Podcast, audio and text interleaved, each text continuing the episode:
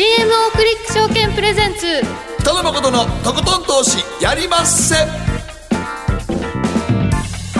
どうも皆さんこんばんは、北野誠です。そして進行 エムシー の大橋ひろ子です。そして番組アシスタントは早乙女里奈です。よろしくお願いします。さあ今日はインベストラスト代表福永博之さんにお越しいただきました。はい、よろしくお願いします。よろしくお願いします。さあもう今日は何といっても新型コロナウイルスの影響でマーケットどうなっていくのという不安が今ね渦巻いているところですので、確かにそんなお話聞いていきたいと思うんですが、はい、福永さんのポケットには私も持っていますクレベリンがおそろが、はいはい、今から株価上がってますよ。対抗薬品ですよ ね, ね, これね、まあ、やっぱりウイルス関連は今ね、はい、すごくこう来てますから、ね、防塵マスクとかね、はい、えー、そういったところのセクターが物色されている。いや、まあ、まあ本当にあの薬局行ってもなんか春節で中国から来た人、はい、めっちゃマスク買ってますよ。やっぱりそうなんですよ。マスクが今なんか、はい、ちょっととんでもない価格にアマゾンとかでも、ね、そうそうなってますね。出品した値段なんか見ると万円単位の値段になってるのがあってびっくりしました、うん、はい。ということでちょっとねどのような形で収束するか見えないという状況の中でマーケット、うん、ポジションね持ってていいのかどうか不安に思ってる方多いと思いますので、と思います、はいはい、福永さん今日はじっくりと教えていただければと思います、はい。えそして後半は双日総合研究所調査グループ上級主任研究員安田佐子さんをお迎えいたしまして、はい、やはり安田さんにも中国発の新型肺炎 SARS の当時と相違点はどこにあるのかということで、うん、でもなんか SARS より、はい、あの患者数とあと亡くなってる方の数がちょっと早いっすよね。スピード早いですね。確かに早いよ。もうあの全体の数は前回の SARS の数を抜いたみたいですからね。抜いてますから感染者の数そのものは。 SARS もだから前収まるまでね、はい、よんかげつぐらいあったんでちょっと僕逆に東京のオリンピックこのままの日本の状態でいいのかなと思いますけどね。そうなんですよね。その数ヶ月収束するまでかかるとなると、うん、しちがつのオリンピック大丈夫かなっていう確かに若干その心配も出てきましたよね。しがつごがつぐらいまでもしかしたらね、はい、あの落ち着かない可能性があるということのようですので、うん、このあたり SARS の時と比べてマーケットへのインパクトそして中国の存在感いろいろと違うこともありますので、はい、安田さんにじっくりと解説いただきたいと思います。そして今日の皆さんからの投稿テーマ、あなたを和ませてくれる〇〇なんですが、うもうね今ねささくれだってる人多いですちょっとねちょっとこう匂わせがあるとねもうやれなんだってもうワイドショーはもう大変なことになって大炎上ですのでまあそれがストレス解消になっているという方もいるのかもしれないですが、まあちょっとね癒しが欲しいということで番組ではあなたの癒しを、何が癒しになってますか？私はですねパンダの映像、パンダの子パンダの映像を見るのが、あパンダの動画ですか？はい、動画ですね、はい、子パンダの動画ね。ちっちゃいパンダってコロコロ転がってますよね。そうですね。まあでもまあ福永さん、まあ、子パンダは可愛いですけど、はい、親パンダあの座りながらささく打ってるのだったら居酒屋におるおっさんとかあります。そんな夢を壊さないで居酒屋で壁にもたれてボロっとして腹出てるおっさんがあの剣先のイカがガーかじってんのと竹かじってんのあんまあんま変わんないですよ。僕はあのシルエット同じかもしれません。あのあそこ白浜のね。あれで見ましたけどこんなんよう居酒屋で見るで腹の出た目の黒いちょっと肝臓悪くしたおっちゃんがそれ目ガンガン食いながら酒煽ってる感じ、あの感じとパンダあんまかん僕あの実際にナイトスクープでパンダ社に入れてもうてパンダ目の前で見たことあるんですけど、そうですか、いいなこんなおっちゃんおんでちょっとこれからちょっとこれからパンダ見たらおっちゃんに見えちゃうわけやめてください。もうちょっと皆さんあの新橋のおるあの腹の出た目の縁の黒いちょっと肝臓言わしかけてるおっちゃんのね、ね、スルメかじってる姿みたいなもうちょっと可愛がってはるかもしれないと肝臓が心配になっちゃうそうですね、はいはい、ということで、はい、今日はあなたを和ませてくれる〇〇教えてください。番組の後半でご紹介します。そして今日は月一延長戦があります。そうですね、えー、にじゅうさんじさんじゅっぷんからは広瀬隆夫さんアメリカに電話をつなぎましてアメリカの現状そして今後についてもじっくりと解説いただきますので、えー、今日はにじゅうよじ、えー、てっぺんまでお付き合いいただきますければと思います。ではこの後早速誠とひろ子の週刊気になるニュースからスタートです。北野誠のとことん投資やりまっせ。誠さんより私についてきなさい。わかりました。この番組は良質な金融サービスをもっと使いやすく、もっとリーズナブルに ジーエムオー クリック証券の提供でお送りします。誠とひろこの週刊気になるニュース。さて、ここからは誠とひろこの週刊気になるニュースです。今日一日のマーケットデータに加えまして、このいっしゅうかんのトピックなどをピックアップしてまいります。まず今日の日経平均です。ひゃくろくじゅうさんえんさんじゅうきゅうせん高、 にまんさんぜんさんびゃくななじゅうきゅうえんよんじゅっせんで取引を終了しました。え今日は戻しましたけれども、やはり先週から本格的に、まあ、深刻度を増してきたこの新型コロナウイルスの影響で結構結構な下落となりましたよね。そうですね、一時はやっぱりせんえんぐらい、えーあのはいまあ、高値から落ちましたのでふつかかんぐらいでね、行きましたもんね、はいうんまあ、リバウンドがあってしかりかなという局面でもありますけれども、でもやっぱりあの中国関連でファストリーはね、はい、もうやっぱり向こうで店を閉めるというね、そうなんですよね、うん、閉店してますからね。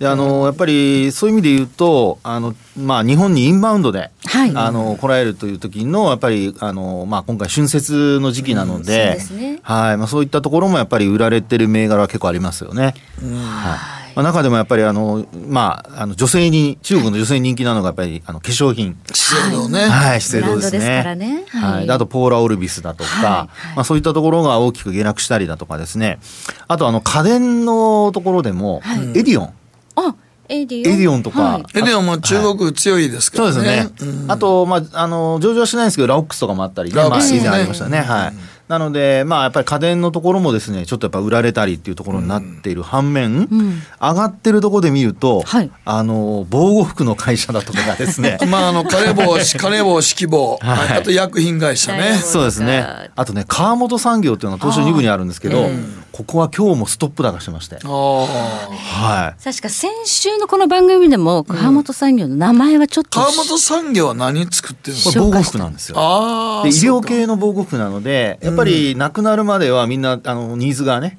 あの使い捨てにしたりっていうことになってくるとどうしてもやっぱりこう需要が増えるの で,、うん、で感染者が増えるとやっぱり着るじゃないですか、うん、なのでですね川本産業はもう ピーアール なんかもう相当高くなってるんですけど、うん、それでもガンガン買われてますね。そうなんですよ。だからいっしゅうかんまえにここで紹介した時に、はい、まあここから買えないよね、こんなにひどくなると思ってなかったみたいな方も多分多かった。先週から多分倍以上です。そうなんですよ。ちょっとね、はい、本当に驚きで日に日にいろいろこう被害が拡大する中で、うんはいやはりそれから身を守るという関連のセクターが上がっているということになっていますね。はいはい、じゃあ日経平均とか、まあ、日本株の今後についてじっくりとまた本編でも解説いただきますが、はい、米株も見ておきましょう。ニューヨークダウはえ昨日はひゃくはちじゅうななドルごセント高 にまんはっせんななひゃくにじゅうにドルはちじゅうごセントで取引を終了しました。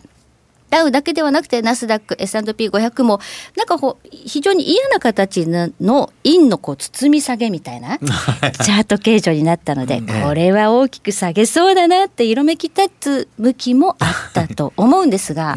どうでしょうか。一応ですねあのニューヨークダウに関してはまだあのにじゅうごにち移動平均線のところをちょっと割ったぐらいで止まってはいるんですよ、うん、で日経平均は今日はななじゅうごにちせん割ったりとかしてましたので、はいまあ、そういう意味ではですねやっぱりあのえー、日本が日本人が感じる、うん、日本で日本人が感じる株式市場に与える影響度合いと、うん、アメリカ人が、まあ、あるいはアメリカ国アメリカに投資してる人ですね、はい、が見てるあのアメリカ株っていうのはもう全然やっぱ印象は違うんですよね。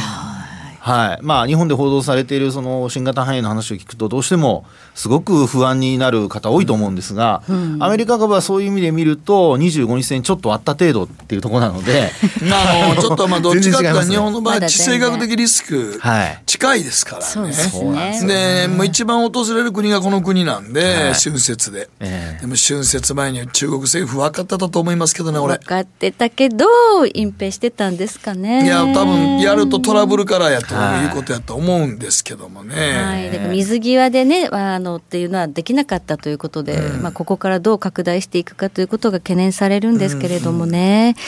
はい、そして、えー、原油価格は現在ごじゅうよんドルにじゅうごセントまで上がってきましたが、えー、これもものすごい勢いで下がりましたよね。えー、今日は原油価格のチャートも、はい、えー、福永さんに分析いただきたいと思います。はい、そして一方で上がっているのは金ということで、こちらのチャートも後で解説いただきたいと思います。はいはい、ではここでりなちゃんがこのいっしゅうかん気になるニュースピックアップです。はい、えー、今週は話題の匂わせ投稿、炎上する心理とはというニュースなんですが、最近匂わせによる炎上が話題を呼んでいますが、アイドルや俳優がネットに投稿した一見何でもない写真が実は他のタレントとの交際をほのめかすものだったなどとされるこの匂わせ投稿、なぜアイドルのファンは匂わせを嫌うのか、そして炎上のリスクがあっても交際をほのめかしたくなるタレントがいるとすれば、その心理とは何なのか。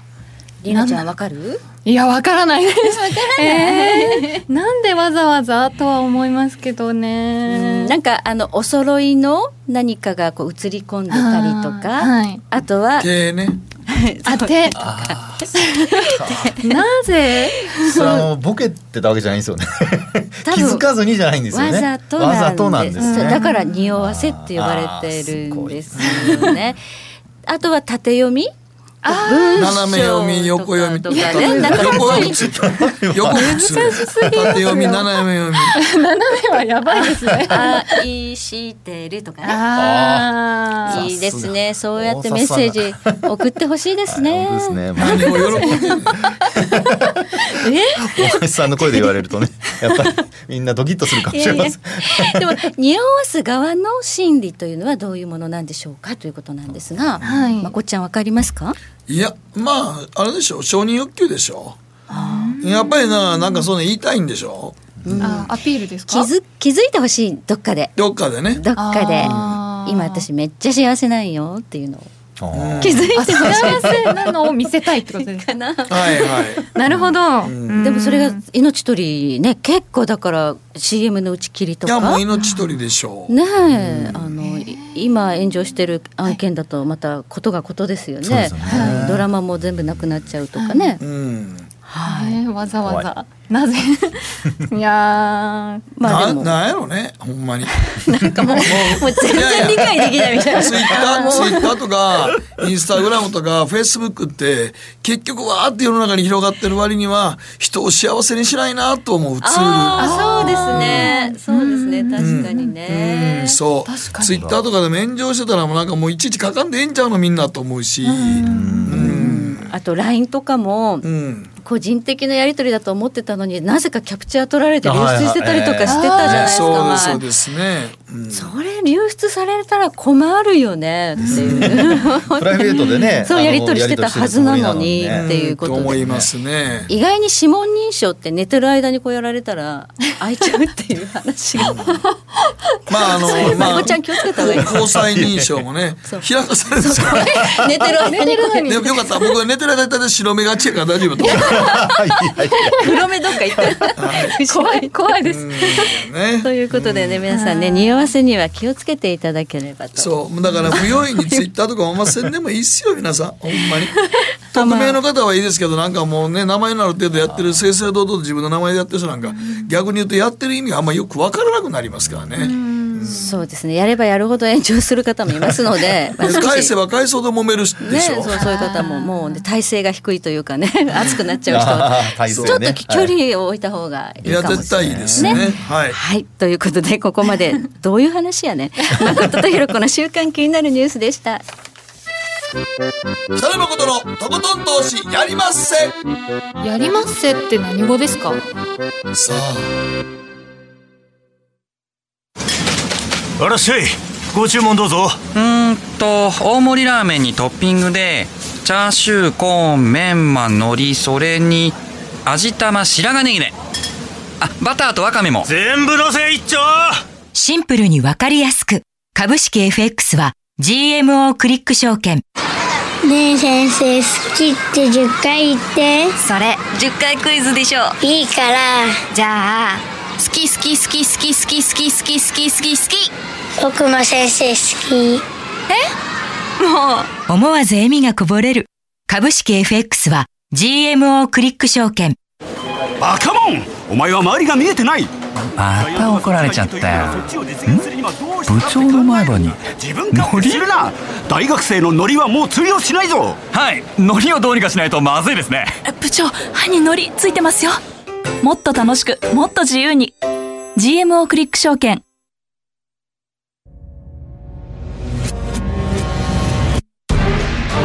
北野誠のとことん投資やりまっせ。誠さんより私についてきなさい。わかりました。さて、ここからはマーケットフロントラインです。インベストラスト代表福永博之さんに今日はじっくりとお話を伺っていきます、はい、今日のテーマ何でしょうか。世界的リスクオフの流れの中での日本株の行方。まあリスクオフですよね、はい、うんだとは思います。一応今日は一応ちょっと戻しましたけど、うんうんはい、多分このコロナウイルス関連がちょっと収束見えてこない限りちょっと買えない状態ですよね。そうですね。ですけどね、はい、あのまあそれを判断するのにですね、はいまあ、一番やっぱりあの、まあ、手っ取り早いというか、はいえー、株価的にこう、まあ、見ていくのはやっぱトレンドと、うん、あと安値を切ったかどうかっていうところだとは思うんですよね、はいはい、であの日経平均 の, あの日足のチャートなんかを見ていただくと実はですね今年あの、まあ、大発会の時ですね、えー、その時にあの、まあ、米アメリカとイラン の, あの、はい、戦争になるかどうかっていう、はいはいはい、揉めた時がありましたよね、はい、ソ連に司令官をね殺害という、はい、殺害、はい、でその後にあのこれ確かようかの日だったと思うんですけど、はい、イランがあのイラクにあるアメリカの駐留軍基地に報復攻撃を行ったじゃないですか、うんはいはいはい、でその時に下げた安値が、はいえー、さんまん、えーにえー、っとにせん、うん、あごめんなさいさんまんじゃないですねにまんさんぜん逆でしたにまんさんぜんにひゃくよえんなんですよ、はいはい、でね今回昨日大幅安、まあ、連続で安くなりましたけど、えー、あのその時点でその時の安値は切ってないんですよ、はいうん、ってことは要は今回の、あのー、一応まあ、あ新型肺炎がですね、はい、コロナウイルスが蔓延して、えー、結構広がってるとはいえですよ、うんはい、あのー、イランがアメリカに報復攻撃を行って戦争になるんじゃないかって言ってた時の安値をまだ切ってないと。うんですからマーケットはですねもちろん心配はしてるんですけど、はい、どかどかなんでしょう売り込むような、はい、そういう動きには今のところはなってない。そうなんですね、今でもあの信用取引の売り方よんじゅうなんパーセントになってたんじゃないですか。ああのー、えー、っと売り算じゃなくてあの空売り比率、ね、空売り比率、はいはいはい、そうそう空売り比率は、はい、久しぶりに高いなと思ってそうそうそう よんじゅうごパーセント ぐらいまでいってますね、うんはいはい、ということで、まあ、その売り方もね あ, の、はい、あんまり下がらないと買い戻すと そ, すそれが上がる勢いになる可能性があるということですか、うんはい、なのでですね、はいまあ、昨日から今日にかけて の, その、まあ、月曜日からのこう大幅安と、はい、ふつかかんでだいたいはっぴゃくえんぐらい下げましたん で,、うんね、でそこからですね今日戻してるっていうパターンになりますから、はいまあ、そこの戻しっていうのはひょっとするとですねそうやって売り込もうとしたんだけど売り込めなかったので買い戻したと、うん、で一応、まあ、あのさんかげつのの終値のだいたい平均価格になるななじゅうごにち移動平均線、うんはい、それをあの今日またあのいちにちで取り返したという流れではあるんですよね、はいはい、そうするとこのまま反発して高値超えていければもう終わりという感じです、ね、もちろんそうなるでしょうけど、ね、そんなに簡単にいくかどうかまあいかないんじゃないですかね。空売り率から考えたらあれやけど、うんはい、もう日本のこの広がりと中国いやまあ言うても、うん、あの日本の広がり云々より中国本土が、はいどうなんだっていうのが一番大きいんですよ。春節が延長されちゃいましたよね。そうなんですよ、はい、休みが長くなって、うんはい、だから来週月曜からマーケット再開ですかね、はいはい、再開ですけど、はいうん、本当だったら今週金曜日から再開するはずだったのが、うんうん、やっぱ遅らさざるを得ないぐらいの混乱ということでいいんですか、うん、だと思いますね。それであともう一つですね今日本当さっき の, あの最新のニュースなんですけどあのトヨタ自動車が、はい、あの中国に工場を持ってるんですが、うん、これね全部の工場をあの休業させるそうです、うん、今日先ほどにがつのここのかまでだから家から出んなってことですよ。そういうことですよね。なのでこれは実はまだ株価に今日の株価に織り込まれてないんですよ。あ、はい、なのでですね引け後に発表されてますから、えー、あのもしこれによってって、まあ、要は生産がこう低下する、 そうですね、それから販売も落ちる、うん、販売が落ちるってことになると、まあ、在庫があればいいんでしょうけども、うんまあ、そういう話になってくるとやっぱり明日の株価には若干影響出てくるんだと思うんですよね、うん、トヨタはやっぱりね、はい、一番親方日の丸的に皆さん見てるチャートだと思うんですよね、えー、でちなみにあのトヨタの株価も消費税の引き上げ後、はいあのまあ、一時ななせんえん割ったんですよね、えー、ところがあの直近ではななせんろっぴゃくえんからななひゃくえんぐらいまで株が戻してまして、はいはい、ですから今回 の, あの新型肺炎 の, かあの、まあ、感染拡大によってですね株価は落ちてるかというと実はそんなに落ちてないんですよ、うん、今のところ落ちてなかった、そういうことです、ところが、はい今の工場 の, あの閉鎖休業っていうことになってくると、はいまあ、どういうふうにマーケットが反応するかなんですよね。そうですね、はい、ちょっとそれは気になります ね, ね、うん、なのでそうなってくると、まあ、日経平均採用銘柄で、うん、やっぱり指数への影響も大きいので、はいまあ、このあたりはやっぱりちょっとあの先ほどお話したようなななじゅうごにち線以上回復したんですけどまた明日また下げるっていうようなことが考えられるかなっていうことはありますね、うんまあ、再下落して、まあ、今年の安値と、まあ、ふつかまえの安値安値をまた更新するようだとちょっと危ないかなということですね。もう今月の安値切るようだとちょっと気をつけなきゃダメでしょうね、はい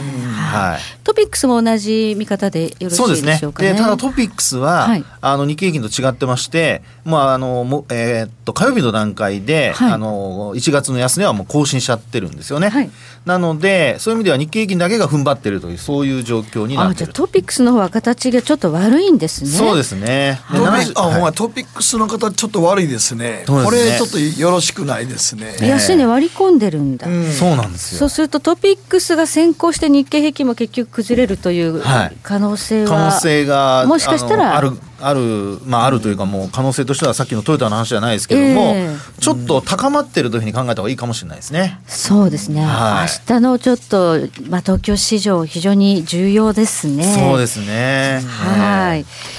こうなってくると、まあ、リスクオフということですから、はい、為替市場では、まあ、ドル高円高ということで、はい、まあ、ドル円相場はドル高と円高どっちも綱引きなんであんまり動かないというような見方もあるんですがやっぱりちょっと落ちてきましたね。そうですね、はい、あの一時はひゃくきゅうえん台維持してたんですけど、えーえー、ひゃくはちえん台の前半ぐらいまで一回落ちてきて、はいはい、でこれあのやっぱりあのニュースがですねこれ昨日の夕方ですかね、はい、あの国内で、えーまあ、あの中国の武漢に渡航歴のない方が、はいあのまあ、感染したと。奈良、奈良のね、奈良バスの ね, バスのね運転手さん、うんはい、だからあの時点で日本に来てる時点でもうすでに感染者がいたってことですよね。そうなんですね、キャリアの方がいたってことですからだから随分前からいたんだなっていうことですよね、うん、本当ですよね、えー、ですからそれによってですね一時期あのひゃくはちえんの前半まで落ちて、はいでまあ、昨日はちょっと戻したんですけども、うん、ただ実際に今日はまあ横ばいというような感じなんですよね、うん、だからこれね、まあ、アメリカの株にはあんまり関係ないと思うんですけど、はい、やっぱり日本ではこれでいうとほんまさっきも言ったような地政学的リスクでやっぱり渡航者が多い国で、はい、日本もどうなるか分からない若干がだいぶありますよね、うんもしかしたら自分だからしばらく僕ニューヨークの株と関係ない動きすると思いますけどね。あ僕はなるほどあそうですね。なんか米株がもし戻っていっても、うん、日経は戻りきらない、ね、戻りきらないというかトピックスなんかも特に戻りきらないんじゃだって中国関連で言うたら、まあ、ソフトバンクもそうやし、うん、ファストリーもそうでしょ、トヨタもそうやし、日本の企業を言っても、うん、かなり中国に出ていってますから、ねえー、多いですよね。そうですね、うんはい、業績への影響っていうのはちょうど今ね決算発表の時期なんですけど、 そうですよね、まあ、そこがどうなるかですよね。はいうん、でドル円相場そうは言ってもね、まあ、ちょっと綱引きっちゃまだ綱引きの、まあ、範疇ではありますけど ね, ですね、はいはい、これが、まあ、どんどんこう円高になるようだと怖いなということになりますね。そしてまあ今回のえこの問題で資源国通貨、まあ原油なんかがめちゃめちゃ下がったという影響があって原油に関係するようなところの通貨も大きいですね。そうですね、特にあのこれまであの高値を更新し続けていたカナダドル、はい、これがですね結構チャート見ていただくと分かるんですけどえらい崩れました ね, ね崩れました。はちじゅうよえんを超えてたんですがろくじゅっせんぐらいまでいってたんですけど、はいまあ、それがもうここもうあの一気にですねにしゅうかんぐらいでいっしゅうかんちょっとで、はいえーまあ、にえんちょっと下落するような。これはどうしたんですか。これはですね、あのカナダドルなんか の, の資源国通貨っていうのが、あ、そうか、これは原油価格の上昇でですね、一気にこう、まあ、買われてたんですよ、はいはいはい、で一時期原油価格もこれろくじゅうごドルまで上がってまして、うんうんうん、でそれは先ほどお話したやっぱりイランアメリカ の,、はい、あのやっぱり戦争になるかと、うん、そうするとねイランが絡むとホルムズ海峡なんて言葉も出てくるからね、えー、わーっと原油が上がってたんだけど、はい、なんだそれは大丈夫だよかったっていうんで下がって、うん、さらに今度は渡航禁止とかそうで、そうするとほら、はい、あの飛行機飛ばなくなる。そうなんですよね。そうするとまあ燃料としてのやっぱり需要も減るでしょうし、うん、それからやっぱりあの中国の景況感がやっぱり落ちてくるとなると、それだけやっぱり原油の需要も落ちるだろうというですね、うんはい、そういう見立てにこう変わっちゃってるんですよね、うん、それが結果的にこういったカナダドルなんかの通貨もあの高かったこともあってですね、はい、売りにあの回ってしまっているという状況ではあるんですね、はいはいはい、これチャート形状でまだトレンド的には下行きそうですか？あのですね、これ見ると、えーはい、あの一応ななじゅうごにち移動平均線ってまだ上向きなんですよね、うん、で結構日経平均なんかと似てません？これ似てますね。一旦落ちて戻してっていうパターンになってて、はい、でこの状況からするとまだななじゅうごにち線でなんとなく踏ん張るんじゃないかなと、はい、でこれ戻しきれないと、はい、あの下に落ちてくる可能性あるんですが、もし落ちるとなるとですね、はい、これやっぱり相当やっぱり円高にもなって、はい、日本株も売られる可能性が出てくるかなってところだと思いますけどね。はい、はい、ということでちょっとね資源の価格というのも重要になってくるということですね。そうすると ね, ね原油も重要、はい、で資源っていうと今回ね、はい、凄まじかったのがこちらです、はい、そうですね、これ銅の価格ですね。あのー、これがまた急落なんですよね。嫌になっちゃうね、こういう下げ方されると、えーねはい、これもあのやっぱり中国の景況感回復すると、で特にあのいちがつのこれ中旬に高値つけてるんですけど、はい、理由としてはですね、はい、あのいちがつのじゅうごにちに米中の貿易協議 の, あの合意だいいちだんありましたよね、はい、ありました、うん、署名するって言ってね、はい、それででじゅうごにち署名をして、はい、でそれの期待でですねどんどん買われてたんですよ、はい、ところがその後にですね、まああのまあ、新型肺炎が、うんまあ、人から人への感染が確認されたりだとかいろいろあってですね、はい、こんな風に中国景気を懸念した売りが出て急落と、はい、銅の需要っていうのは消費の半分ぐらいが中国なんですよね。だから中国銘柄なんですよ完全にね。そうなんですよね。はい。まあ、これだけ下がってきたということは、まあ、もうアメリカ関係ない中国の内部から出てきた材料で下げてるからこれどうしようもないですよね、ええうんまあ、まだ下がるのかね、はい、これはですねもうちょっと底根っていうところで見るとまだ下があるので落ち方がさっき の, あのカナダドルとかと違いますよね。ななじゅうごにちで止まってないんですよ。急激やね、はい、なので本当にいわゆるその、はい、でもこれあの、はい、にかい底さんかいぐらい底を打ってるから、はい、そこのラインに来て に. 何本とかいったら大丈夫なんかな。そうですね、そのあたりがまだ一つはゼロはコモディティは一番言えるのはどゼロはないから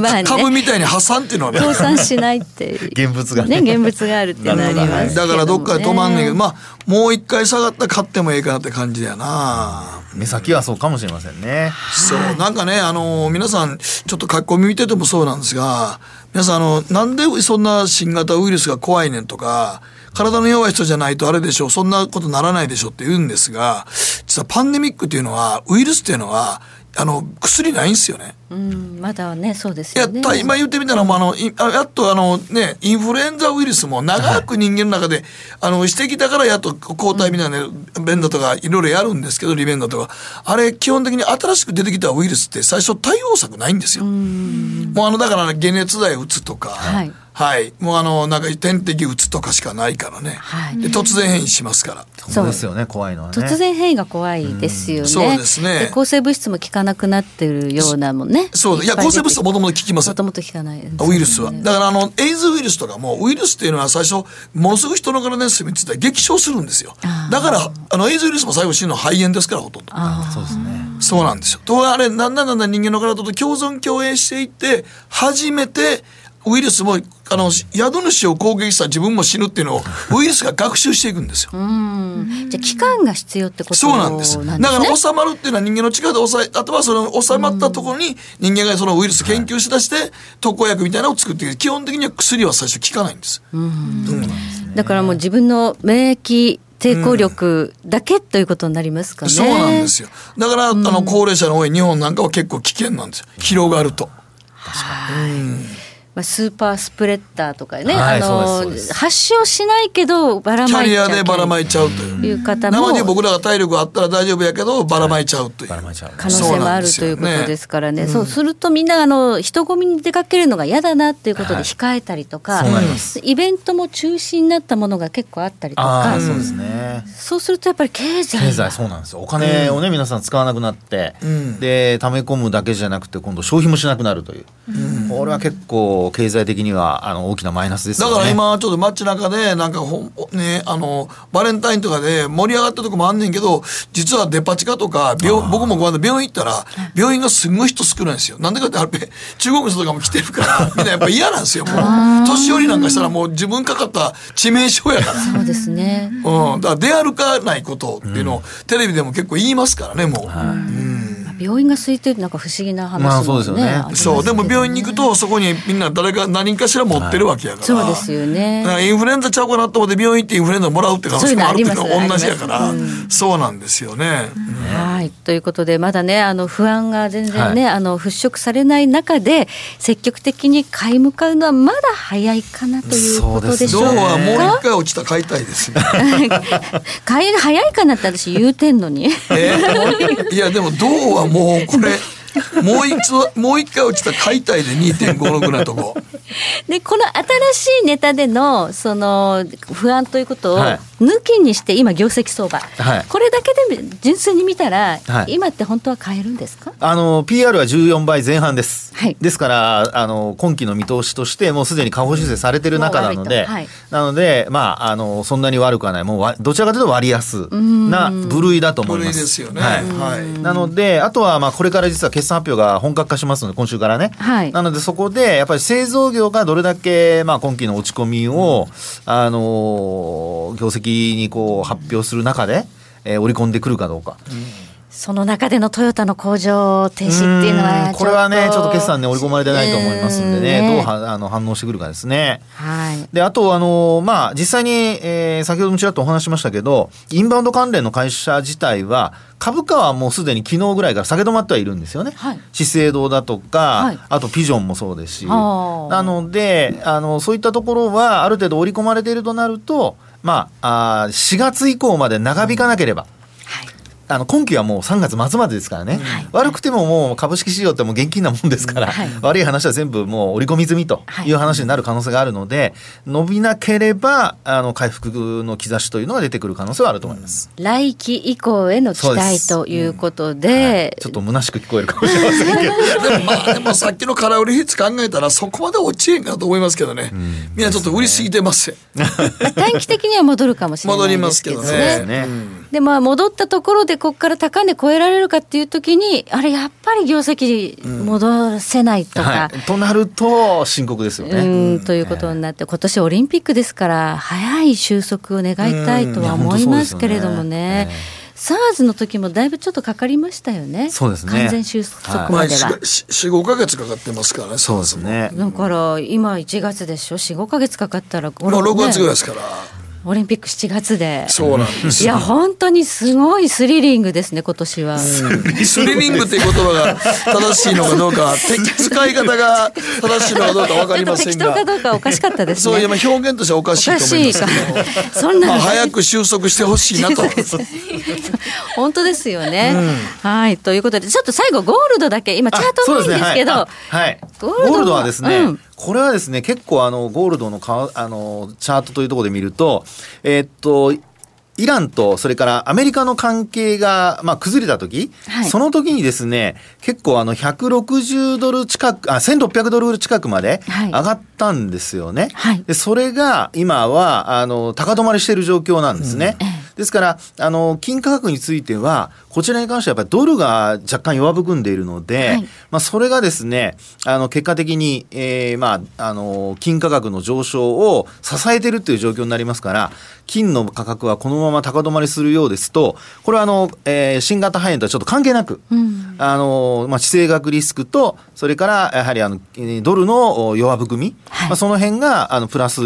アルファで、えー、こう逆にリスクヘッジの買いみたいなのも入ってるみたいですからね、うんはいまあ、その辺も価格をやっぱり支えてるっていう一つのポイントになってるかと思いますね、はいはい、今回やっぱりこの新型コロナウイルスの件でアメリカの債券市場にまた資金が集まっているようで、えーそうですねえー、長期債利回り いちてんろくにーよんパーセント です現在だいぶまた下がってきましたね、はい、これ低金利環境っていうのはやっぱゴールドにプラスということでしょうね。もちろんゴールドプラスですよね、はいまあ、高値がせんろっぴゃくじゅうさんドルまであって、えー、で現状はですねせんごひゃくろくじゅうきゅうドル、はい、というところでやっぱり高止まりというところでしょうかね。はい、はい、ここまで、えー、福永さんにお話をじっくりとお伺いしました。どうもありがとうございました。ありがとうございました。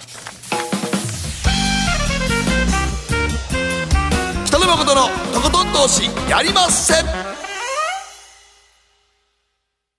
ジーエムオー クリック証券の シーエフディー では日本にひゃくにじゅうごや米国さんじゅうなど世界各国の主要な株価指数、原油や金などの商品、レバレッジ イーティーエフ、リート イーティーエフ、外国株など世界中の金融資産を買いからも売りからも手数料無料で手軽に取引することができます。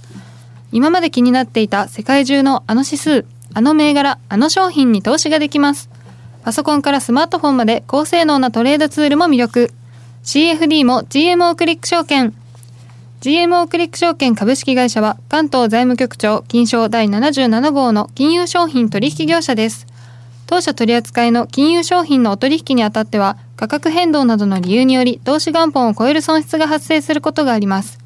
お取引をする際は当社のホームページや契約締結前交付書面にて手数料などの諸経費及びリスクについて十分ご確認ください。北野誠のとことん投資やりまっせ。やりまっせって何語ですか？さあ、スタジオは寒い、マーケットのリアル、はい、さあ、総実総合研究所調査グループ上級主任研究員安田紗子さんです。お願いします。さあ、今日は中国発の新型肺炎、はい、これが SARS 当時とどう違うのかということですね。そうですね、まあ、でも一つ大きな違いというとオリンピックもそうなんですけど、はい、しがつの習近平さんの国賓での訪日どうなるんですかね。僕はもうねあれね大反対です。そうなんですいやもうだってこんなことになってて、はいね、中国全然やってなかったです。多分知ってましたよあれ間違いなく。うーん、もしかしたらなくなるかもしれないのかな。僕はもう絶対その国賓扱いは絶対やめといた方がいいと思う。うーん、これは日本の国民感情としてはそういうのがだからそれを や, やめたから国民 や, やったから言うてじゃあ中国が今日本にやってきてることのいろんなそのね尖閣のこととかも含めて本当にやめんのかって話でしょ。そうですね。でもウイグルのこととかもチベットのこととかも含めて、はい、それ認めてんのあんたら日本人認めてるわけこれって僕はすんごい大反対ですけどね。はい、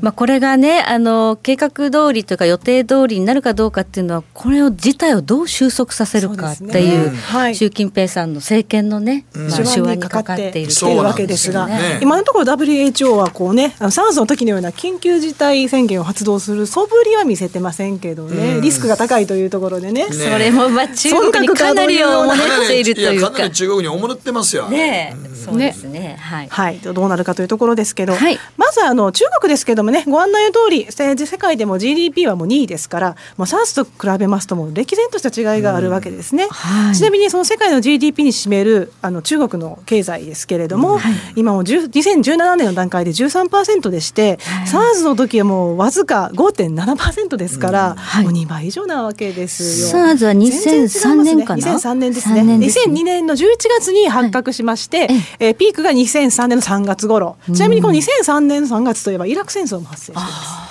だから割といろんな、まあまあ、いろんなことがあったんですね、イベントが発生していたことで、はい、収束してあの ダブリューエイチオー が収束宣言を出したのがにせんさんねんのしちがつになるんですね、うんはいはい、もうその ジーディーピー、まあ、世界に占めるあれはすごいですし貿易関係見てもそうですよ、はい、にページ目ですけど、はい、世界全体に占める中国の輸出の比率はもう じゅうにてんきゅうパーセント でいちい、はい、輸入比率は じゅってんきゅうパーセント でにいですから、はい、全然そのエクスポージャーが違うわけですよね。当時とは、ね、比べ物にならないということですね。で、はい、ジートゥエンティー 参加国でもですね、中国への輸出の依存度を見てみますと、はい、特に一番高いのがあのにせんさんねんと比べて全然こう上昇しているのがオーストラリアで、うん、にせんさんねん当時ですと中国の輸出への依存度、依存度というか比率は はちてんよんパーセント だったんですが、うんはい、今となってはにじゅうきゅうてんにパーセント、さん割近いわけですよ。ちょっとリスク大きいです ね, 大きいですねオーストラリア、はい、しかもブランシュルなんかも当時は ろくてんにパーセント だったところが、うん、もう今は にじゅうろくてんはちパーセント、うんまあ、にせんじゅうはちねんの話ですけれども、はい、もうそれぐらい上昇してますから、うんはい、やっぱりこういうところっていうのは株価の指数だったりですとか、うん、為替なんかでも注意してみておいた方がいいかなとは思いますね。はい、はい依存度が高いところは危ないよということですね。気をつけたいところです。はい、でやはりその当時と違ってたというところで、その SARS の時っていうのはあの例えば米国経済中国経済どうでしたかっていうふうに振り返ってみますと、やっぱりその中国経済っていうのは じゅういちパーセント 台から きゅうパーセント 台まで にパーセント ポイントぐらい下がっている時がありました。にせんさんねんの段階で、はい、だいいちクォーターからだいにクォーターなんですけどね、はい、しかしながらやはりにせんさんねんと言いますとあの アイティー バブル崩壊後のフェドの利下げサイクルでもありましたし、まあ、回復期にあったわけですよね。リバウンド期です。リバウンド期です、はい、なので例えば米国なんか見てますと、うん、ほぼあのにせんさんねんですけど にパーセント 成長達成してますと、うん、でさらににせんよねんにかけてもう よんパーセント まで上がっていく過程にあったので、うんはい、ほとんど無傷だったわけですよね、うんはい、しかしながらやはりこれだけアメリカのまあ、そうあの中国のエクスポージャーが世界で高まっている上、まあ、あのグローバルサプライチェーンの関係もありますとやっぱりいくら米国とは言っても、まあ、無視はできない、うん、影響は出てくるでしょうというふうに考えられます。うんでちなみに米国株ですけれども、はいまあ、SARS 流行時だったりですとかそのいわゆる疫病パンデミックが発生した時っていうのは、うんはいまあ、どんなパフォーマンスでしたかっていうのを振り返ってみたのが、うんはい、えスライドのじゅうにまいめになります。はいえー、今は にせんねん以降ですね SARS に始まり鳥インフルエンザ、はい、MERS、まあ、エボラなどなどあったんですけど、えー、SARS の時っていうのは、えー、いわゆる流行期間流行、流行期間というと変な言い方ですけど、うん、蔓延期間ですね、はいはいこれはあのにせんさんねんいちがつからにせんさんねんさんがつというのはその米国で確認できたということでこの期間になってるんですが、うんえー、SARS の場合さんじゅうはちえいぎょうびでして下落率は じゅうにてんはちパーセント でしたということでこれはにせんねん以降 の, そのパンデミックでの下落率でにばんめになります、うんはいはい、一番大きかったのがにせんじゅうごねんの時価熱でろくじゅうろくえいぎょうび下がってたりで じゅうにてんきゅうパーセント 下がってました、はいまあ、ですから今回もやはりその米国株無傷でいられずやっぱりちょっと調整局面というのは意識しておいた方がいいのかなとは思いますね、うんはい、高値圏にありますからね高値圏にありますから余計にまあ下落しやすいというところはあるかというところですね、うんはい、で当時もですねセクター別見ますと下落していたというところは通信やっぱりあの、ね、アイティー バブルの崩壊、うん、一番この前以前に、はい、バブルの時に上昇していたところが上が下がっていたりですとか、うんはい、あとはやっぱりその金利も低下するんで金融というところが下がっていたり資本財素材、うんまあ、景気敏感なんかが下がっていたというところです、はいはい、でじゃあその SARS が収束してからどうなったんですかというところなんですが、はい、スライドのじゅうよんまいめなんですけれども、はい、あの非常にですねカムバックが激しかったのはやっぱり米国と、うん、そして日経にひゃくにじゅうごも上昇してましたというところで、はいはいえー、にせんにねんの、えー、じゅうがつ要はその SARS が発生する前とにせんさんねん末の状況で見てみますというところで、えー、起点はにせんにねんのじゅうがつ、はい、で赤い斜線がにせんさんねんさんがつの時の騰落率、はい、でブルーがにせんさんねん末の騰落率をお示ししてるんですけれどもえー、エスアンドピーごひゃく はにせんさんねんのさんがつ一番こうこう流行期だった時に よんてんにパーセント 下落していたんですが、うん、にせんさんねんの末この時に にじゅうごてんごパーセント 上昇しちゃったんですよ、うんはい日経平均も実は ななてんななパーセント 最悪期で下落していたところが、えー、年末にかけては にじゅうさんてんろくパーセント 上昇していたというところで、はいまあ、中国経済の、ね、影響がそれほどひどく、まあ、今ほど大きくなかったというところでこれだけのリバウンドをしていたというのはまあ注目に値しますね、うん、というところです、はいはいまあ、今回も収束がいつになるかわからないからリバウンドがどこから基準になるかもわからない、うん、そうですねちょっと難しい状況ですから、うんまあ、SARS の例が必ずしも全て当てはまるとは言いませんが、はいまあ、やはりその最悪期を出した時というの時っていうのはあの今の経済っていうのは、ねうん、低金利でもありますし、はいえー、エフオーエムシー はもう今年は据え置きっていうところであんまり話題はないんですが、うん、さりはさりとて今度また景気後退景気減速に陥った時どういう手段が得られますかという議論も始まってますからいわゆる緩和期待も、うんさらに出てくるというところで、まあ、クッションは敷かれていくと考えられますので、はいうんはいまあ、戻り局面ではやはりもうもしかしたらに桁パフォーマンスは期待できるかもしれないというところですね。はいはいはいまあ、あの株価に及ぼす影響もそうですけれども、やはりこれ、まあ、その国商品通貨というところもありますよね。はい、はい、そうですね、えー、ちなみにですね現在の状況を見てみましょうというところで、はいえー、年初来のリターンをお見せしているのが、はい、じゅうななまいめのスライドになるんですけれども、えー、ユーロストックスですとかフランスのキャックですね、はい、こちらの下落が割と大きいですねという話なんですね、はい、これなぜかと言いますとフランスといえばはい、やっぱり観光観光ですよ ね,、まあ、ね観光収入が大きいですね。フランスはめちゃくちゃ大きいですよ、うんうんえー、とスライドななページななまいめにはですねちょっとお見せしているのがあの世界の海外旅行者数ランキングなんですけど、やっぱり最多はフランスでして、はい、にせんじゅうはちねんにははっせんきゅうひゃくまんにん訪れていたということで、うん、にいはスペインなんでやっぱり欧州関係っていうところ、うん、この辺が弱くなってくるんですよね。そうですね。でやっぱり次あのボベスパーも いってんはちパーセント 下落していますけれども、うん、やっぱり中国の輸出依存度が高いですね。ブラジル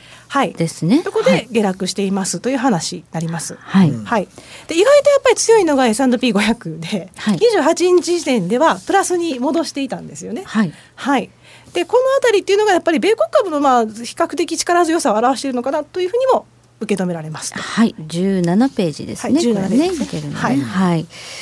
そうですね。やっぱり意外とヨーロッパ影響あるんだなっていうのは驚きですけれども、ね、SARS の時もねの戻りが鈍かったんですよね。だからやっぱりあの中国の世界経済に及ぼす影響力が高くなったので、はいうん、SARS のどうのこうのよりも今現時点の中国のね、うん、日本の例えば進出してる企業とかやっぱり打撃大きいですからね、うん、そうなんですよね、うん、はい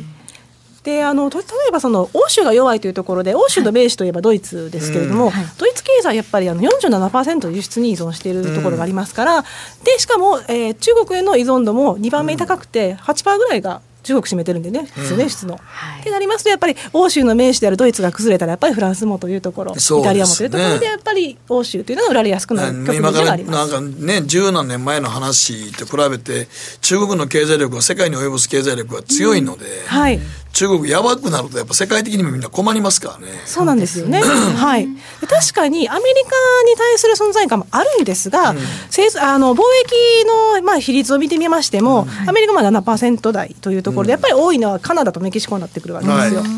い、で観光客にしてみましても、はい、中国人の割合というのがほぼ よんパーセント ぐらいでして、うんはい、例えば日本なんかはもうさんわりが中国人ですからね、うんはい、人数で考えても日本はもうはっぴゃくまんにん超えてますと、うん、でアメリカではさんびゃくごじゅうまんにんさんびゃくまんにんか、うん、さんびゃくまんにんなので、はい、そういう規模感で比べてみてもやっぱりまだ米国株の方が先行されやすいのかなというふうには思われます、はい、というわけであのセクター見てましても確かにその中国比率売上比率の高いエネルギーですとかね、はいまあ、在庫の問題もありましたから売られやすかった、はい、このエネルギーというのが下落が著しいですねというところ。じゅうはちページですね。じゅうはちページですね、はいはい、で逆にやっぱりディフェンシブの公益だったりですとか不動産というところはしっかりですねと、はい、あとやっぱり着目すべきはハイテクなんですよ、うん、情報技術でやっぱりその半導体関連の調整局面が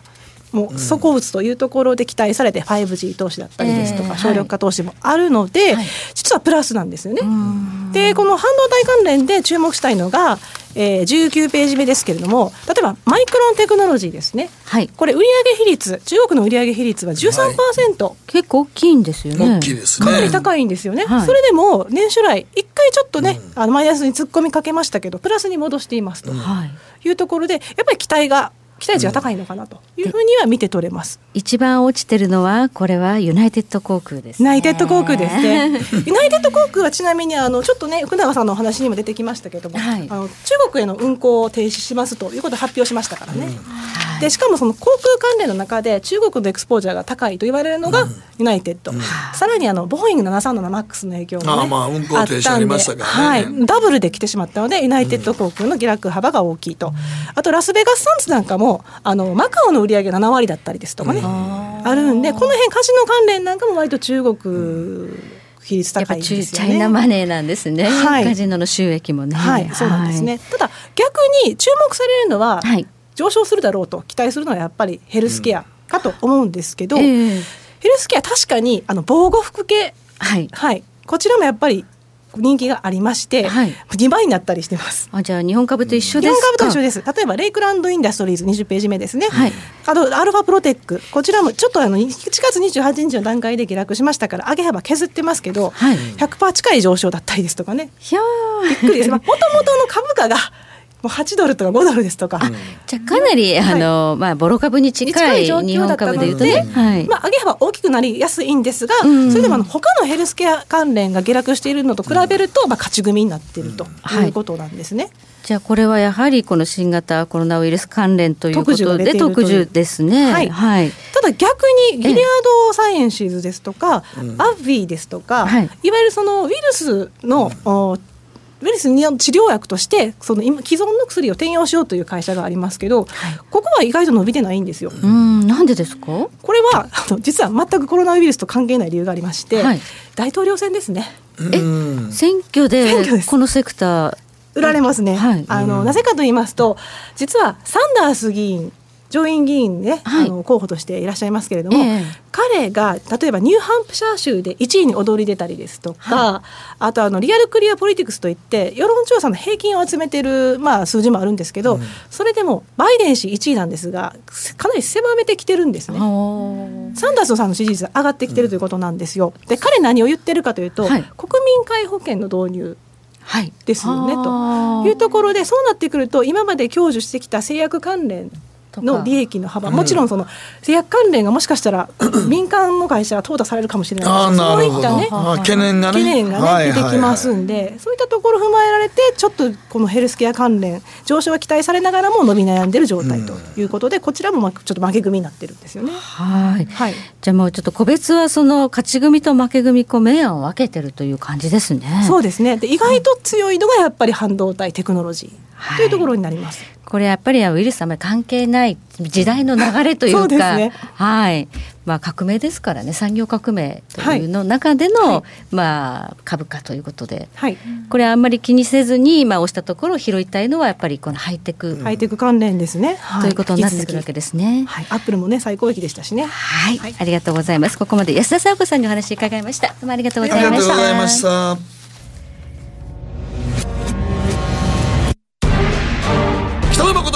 とことん投資やりまっせ。誠さんより私についてきなさい。わかりました。エミさん、どうしたの？僕最近考えてしまうんです。毎晩月を見上げるたびに、僕の将来はどうなってしまうんだろうって同時に思うんです。この虚しい気持ちに寄り添ってくれる女性がいたら。好きですでよくない？シンプルにわかりやすく ジーエムオー クリック証券。すると川上からどんぶらこどんぶらこどんぶらこって何？桃が流れてくる音だよ。じゃあかぼちゃは？か天ぷらこ天ぷらこかな。鳥は？唐揚げこ唐揚げこ。パパおやすみ。置いてかないで。頑張るあなたを応援します ジーエムオー クリック証券。占えましたぞ、あなたの未来。え、どんな？あなたは努力次第で大きな成功を収めます。ただし野菜中心の食事と早寝早起き、適度な運動をして健康を。なんだよ、母ちゃんのセリフと一緒じゃん。未来は自分で切り開く。株式 エフエックス は ジーエムオー クリック証券。さて、ここからは皆さんからいただいた投稿を紹介していきます。今日のテーマ、あなたを和ませるもの。はい、えー、のりのんさんから、大事に育ててる洋蘭の植木鉢を眺めること。今の時期まだ花咲いてませんが、つぼみの芽らしきものが徐々に出てきています。すでにさんねんめの鉢ですが、過去にねんは綺麗に咲いてくれてるのに、今年も頑張って咲いてほしいです。でもちょっと例年よりもこの時期の気温が高めなんで、これが吉と出るのか凶と出るのか分かりませんが、ということですね。素敵ですね。洋蘭ね。素敵。まあなんかこうハイソな。高価な感じ。ね、なんかね。っていうかまあ花は難しいと思いますけどね、咲かすのもね。はい。はい、えー、こちらウルトラゾーンさんからで、今日のテーマ癒されるものですが、えー、飼っているナマズくんが一番の癒しでしょうか。うちで飼っているナマズはバトラックスキャットという南米原産のナマズなんですが、最大でもにじゅうごセンチくらいにしかなりません。しかなしかそれでええねよ。ナマズの中にはメコンオオナマズやビワコオオナマズのようにいちメートル超えてしまうものもいます。はい、そんな大きくなるのはうちでは飼えないので、バトロックスキャットにしました。顔がひょうきんで触るとお肌がすべすべで触り心地もいいんですよ。ナマズは英語でキャットなので水に住む猫といったところでしょうか。へー、ナマズって飼えるんですね。ね、あ、まあ、知らなかったです。どんなやつも買おうと思えば買えますなんか地震を予知するってね、あの言われますけど本当かな。えー、っと江戸時代ぐらい江戸時代になっちゃいましたね。皇族方がナマズの研究をされていましたね、はいはい、続いてはえ小太郎さんです。え妻と娘の笑顔は当然ですが、私を和ませてくれるのはキッチン焼肉です。十数年前から行きつけのホルモン専門店でホルモンを購入し、キッチンで焼きながら食べるのが最高に幸せです。タンも牛ではなく豚のタンが好きで、スーパーでは売られていない牛の頬肉がかなりおすすめです。他にも好きな部位は冷凍庫にストックし、休日前や無性に肉を欲しているときはキッチンで肉をビールでやっつけながら和んでいますキッチンで一人で焼きながら和んでいる形式でしかもそうですね、まあ、お肉ってでもちょっと幸せな気持ちになりますよね。うん、コストコでプルコギ買ってきたらいいね安いの大量にプルコギ売ってるからキッチンで焼いてたらいいはい、ということで今日はあなたを和ませるものでした。時計の針はじゅういちじにじゅうごふん回っています。北野誠のとことん投資やりまっせ。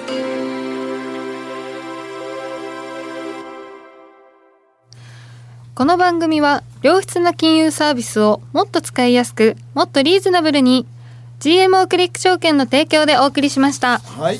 さあまずはお知らせがあります。にがつにじゅうさんにち日曜日ごごいちじから東京は永田町の ジェーエー 共済ビルカンファレンスホールにて ジーエムオー クリック証券提供の北野誠のとことん投資ありますせ公開収録イベント開催決定です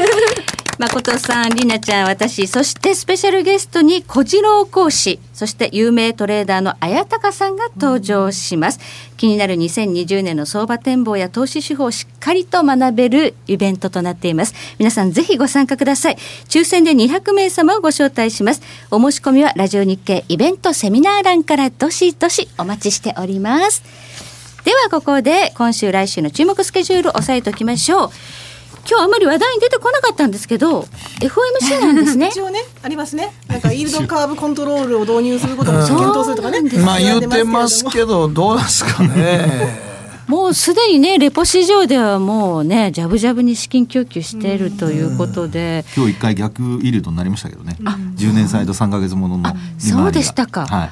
い、やっぱりちょっと気持ち悪いですよね。ですね、はい、そうすると一瞬ですけどね、そのイールドを何かこうね、うん、イールドカーブコントロールねやるというようなパウエルさんの発言があるかどうか、うんうん、今日はどうですか。おそらく検討するというところなので議事要旨で出てくる段階ではないかなとは思いますけどね、うん、はい、まあ、一応注目です。そしてイギリスも一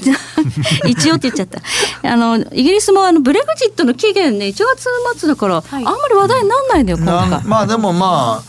離脱するんでしょもう、うん、まあ、いちねんかけて詳細詰めるって言ってますから、はい、そうでまだ、えーまあ、もうだからねいちねん、はい、あといちねんで細かく今年いっぱいで詰めていくってことですから、まあ波乱は今のところ起こりそうにないですからね。ないんですかね、うん、まあ、今週一応あの金融政策の会合があるんですけど、まあ、利下げの織り込みだいぶちょっと今後退しているようですけど、うん、そうですね、まあ、どういう結果になるか注目は注目と、あとは春節が明けた来週月曜日注目ですかね、うんうん、そうですね、うん、中国株ずっと止まってますからはい、はい、どうなんですかね、はい、開けた時の反応を見てまたちょっとアジア時間日本市場が一番大きく、はいはい、そうですね、振らされる可能性ありますねあるということになりますね。まあ、でも中国は 何, 何かしら、まあ、あのコメントをね、はい、こういう方向でやっていきますって言ってくれないと。そうですね、でも一番びっくりしたのは武漢を病院の病床が足らんから言ってとおかで病院建てるって言って工事やってますけど、いや、いい、ね、ああいうとこすごいっていうか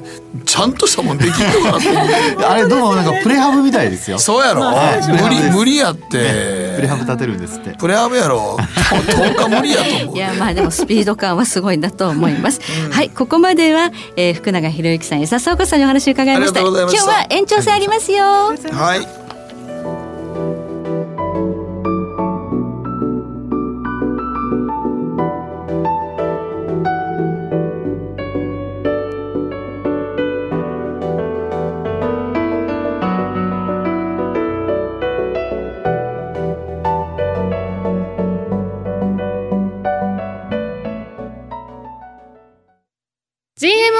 証券プレゼン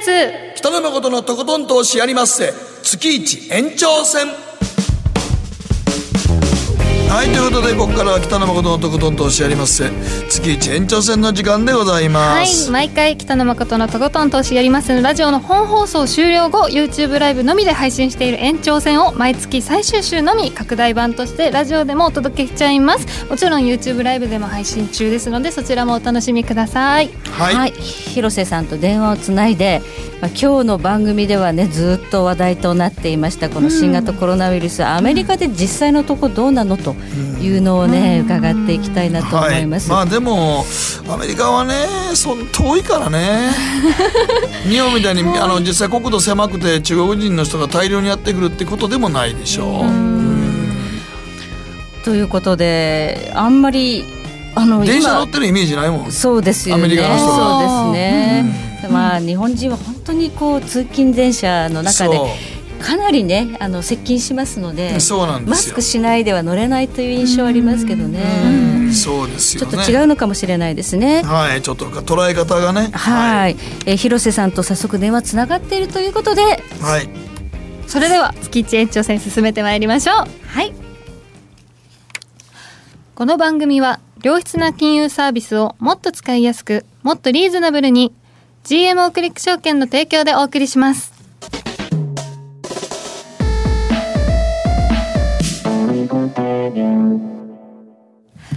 ここからはマーケットホットラインのコーナーです。国内外のマーケットの気になる動向を専門家や市場関係者の方と生でお電話をつなぎしてお話を伺いながら、今後の展望や投資戦略をさまざまな視点から検証していきます。ということで、今回はアメリカフロリダ在住コンテクスチュアルインベストメンツ エルエルシー 広瀬隆夫さんとお電話つながっています。はい、もしもし、広瀬さん、こんばんは。よろしくお願いします。よろしくお願いします。はい、まあ、いちがつ、まあ、いろんな事件というかイベントありましたね。ね、はい、まずはあれか、イランですかね。うん、そうですね、えーっとうん、イスラム革命防衛隊防衛隊のクッズフォースの、うんえー、ソレイマニ司令官、アメリカが暗殺しましたよね。はい、うん、全然原油価格は上がんなかったですね。あれあれ起きてちょっとなんか緊張高まって、ひょっとしたらすは戦争かみたいなことになって、まあ、ちょっとイランがちょっと、はい、あのアメリカ軍米軍基地をちょっと攻撃しましたけど、まあ、そこから結局、はい、まあもう何も今動いてませんよね、今のところ。動いてないですよね。アメリカ国内でもこのことは話題になってるわけではない。うーん、もう喉元過ぎて関係ないんじゃないですか。あ、なるほどね。だって花から全然戦争やりたくないんだもん。そうですよね。まあまあ、あのトランプ大統領も戦争になるわけないですよ。なるわけないし、まあイランも全然ね、アメリカとやれるとも思ってないでしょうからね。はい、そうです。ウクライナ機の誤射にはちょっとびっくりしましたけどね。うん、そうですね。うん、えー、はい。そして今出てきた新しい、まあ、リスク要因というのがこの新型コロナウイルスと言われているんですが。はい、そうですね、えー、っとにせんさんねんに SARS が出てきた時のその中国の ジーディーピー が世界に占める割合ってだいたい ろくパーセント ぐらいだったと思うんですよ。はいはいはい、で今はそれが、まあ、じゅうよんとか じゅうごパーセント とかそのくらいのはずなんですよね。はいはい、だから当時と今とではその中国の存在感全然違うと思うんで、うん、それは気をつける必要あると思うんですね。うん、えー、韓国ですとか、はい、日本ですとかタイランドですとか、うん、そういったところはあの影響を受けざるを得ないと思ってます。うん、まあ、地政学的リスクですよね、これね。うん、はい、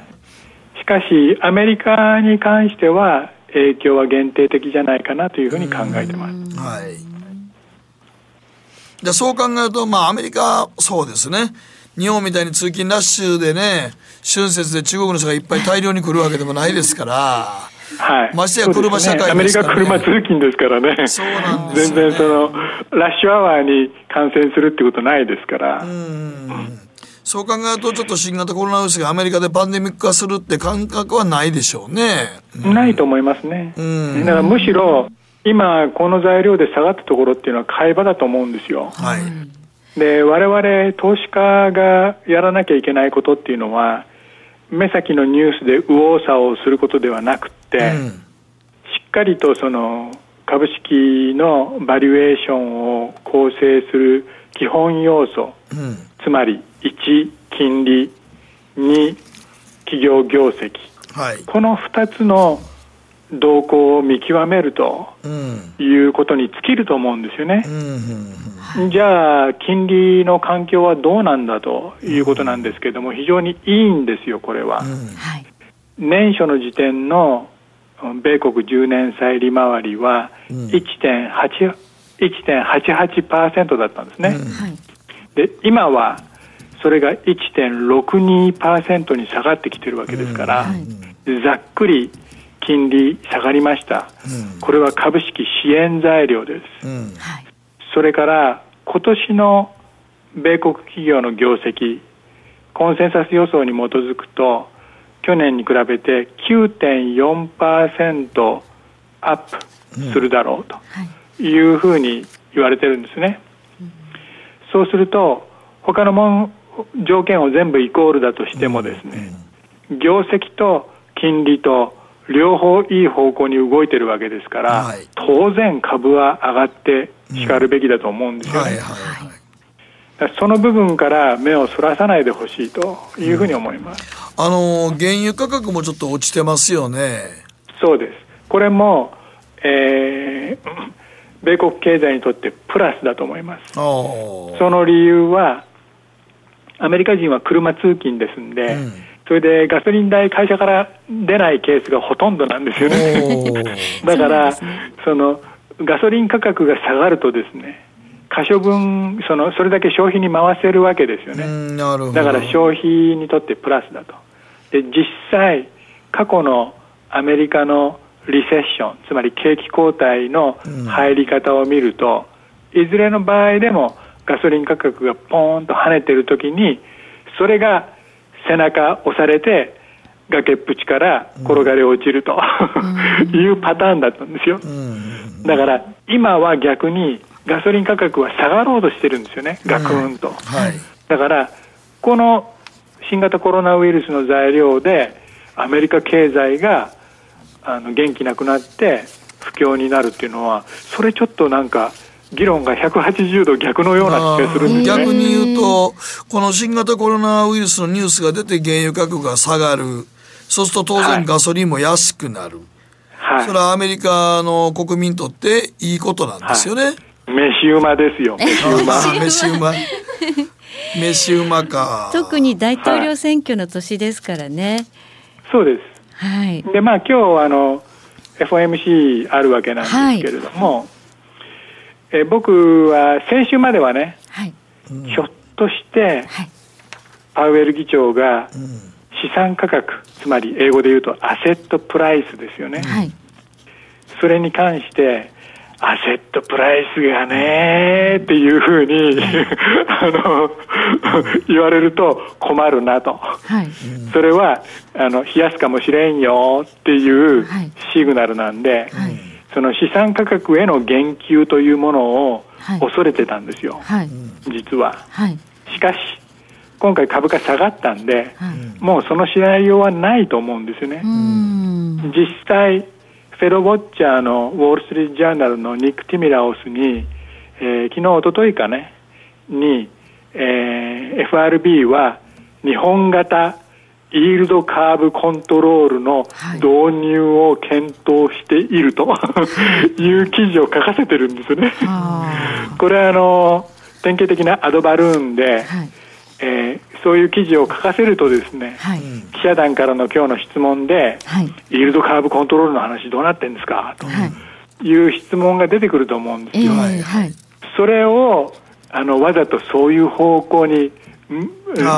よう持っていくんですね。持っていこうとしてるわけですよね、はい、だからこれ材料出たら株価にプラスだと思います。あ金利を釘付けするという政策ですよね。そうですあの、はい、イールドカーブコントロールってなんやということなんですけども、それはフォアワードガイダンスでありますよね、はい、これは要するに口先で向こうにねんかん金利はこの水準で固定しますとかっていうのが、まあフォワードガイダンスなわけですけども、それを口先だけじゃなくって有言実行するのがイールドカーブコントロールだと思ってください。具体的な政策だから、その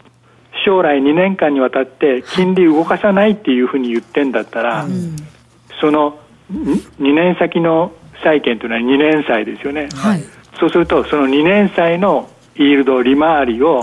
自分の言ってるのと同じ水準にぴったりその張り付かせる、はい、そのための市場介入をしますよというのがイールドカーブコントロールなんですよ、はい、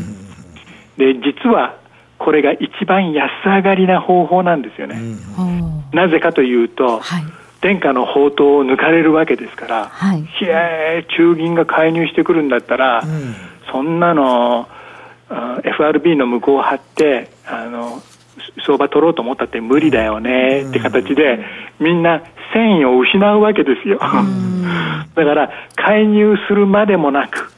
うん、その金利が絵に描いたようにぴったりとそのシナリオ通りにいくと、これがイールドカーブコントロールというものです、うん、はい、もう日銀がやってますもんね、うん、はい、大成功したというふうに、はい、うん、あのアメリカのシンクタンクのピーターソンインスティテュートっていうところにアダム・ポーゼンっていう、まあ、有名な方がいるんですけども、はい、彼なんかはやっぱ日銀のイールドカーブコントロールすんげえ良かったよね、うん、アメリカもやった方がいいんじゃないのっていうふうに言ってますよね。だからそういう議論になるんですよ今日は、はい、新型コロナウイルスはあのメインじゃないと僕は思うんですよね。うん、そうでしょうね。で今のところアメリカそういう意味でも失業率も低いですしね、うん、はい、失業率低いですし、うん、賃金もじわじわじわっと上がってますし、うん、だからアメリカの消費者が恐れをなす必要はどこにもないんですよ、うん、新型コロナウイルスでもアメリカの消費は消費者はビビら、ビビらないと僕は思います。そうですね、だから安心してアメリカ株買って OK です。まあそのジャンルセクターでいうとどのセクターがいいですか？ハイテクでしょうね。あ、半導体関連も、はい、半導体もいいと思います、うん、それから、えー、と Facebook とか、はい、えー、Google、まあ、アルファベットですか、はい、それからマイクロソフトとかそこら辺もいいと思います、うん、昨夜アップルいい決算発表してますし ね, すね、えー、だからここら辺はもう何でもいいんじゃないですか、ね、もうだからつまりまあ大統領選の年やし上がりやすい形もできてるし、はい、そうですよね、はい、で原油価格も下落して落ち着いてるし上がってきそうにないし、はい、あ、銅の暴落もありましたからねはい、あのそこら辺はね、はい、要するに中国絡みですよ、はい、だからその新しいマンションどんどん建ててとかね、うん、そういうそのうんと財投関連のものっていうのはダメですよ、うん、あ、はいはい、だけれどもソフトウェアとか アイティー とかそういうのは OK だと思うんですよ。なるほどね、うん、だからアメリカの一人勝ち、ナスダックの一人勝ち、うん、せんきゅうひゃくきゅうじゅうごねんからにせんねんにかけての相場、うんうん、それの全くのリプレイですよね、うん、同じことが今もう起こってますよ。なるほど。だからいろいろごちゃごちゃ考えずにナスダックだけ買ってればいいんじゃないですかなるほどもうちょっとお締め欲しかったですけれどもねまあでもしょうがないでしょうね、えー、あんまり下がらないという感じですね、はい、まあ、決算もよろしいですからね。はい、どうも、はい、広瀬さんありがとうございました。はい、失礼します。ここまで広瀬隆夫さんにお話を伺いました。以上、マーケットホットラインのコーナーでした。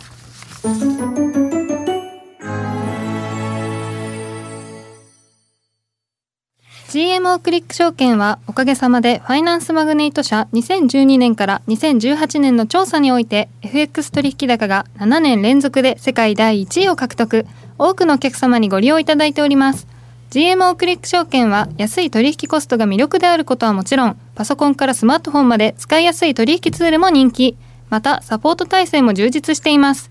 エフエックス 取引なら取引高世界ナンバーワンの ジーエムオー クリック証券、選ばれ続けているその理由をぜひ実感してください。 ジーエムオー クリック証券株式会社は関東財務局長金商だいななじゅうななごうの金融商品取引業者です。当社取扱いの金融商品のお取引にあたっては価格変動などの理由により投資元本を超える損失が発生することがあります。お取引をする際は当社のホームページや契約締結前交付書面にて手数料などの諸経費及びリスクについて十分ご確認ください。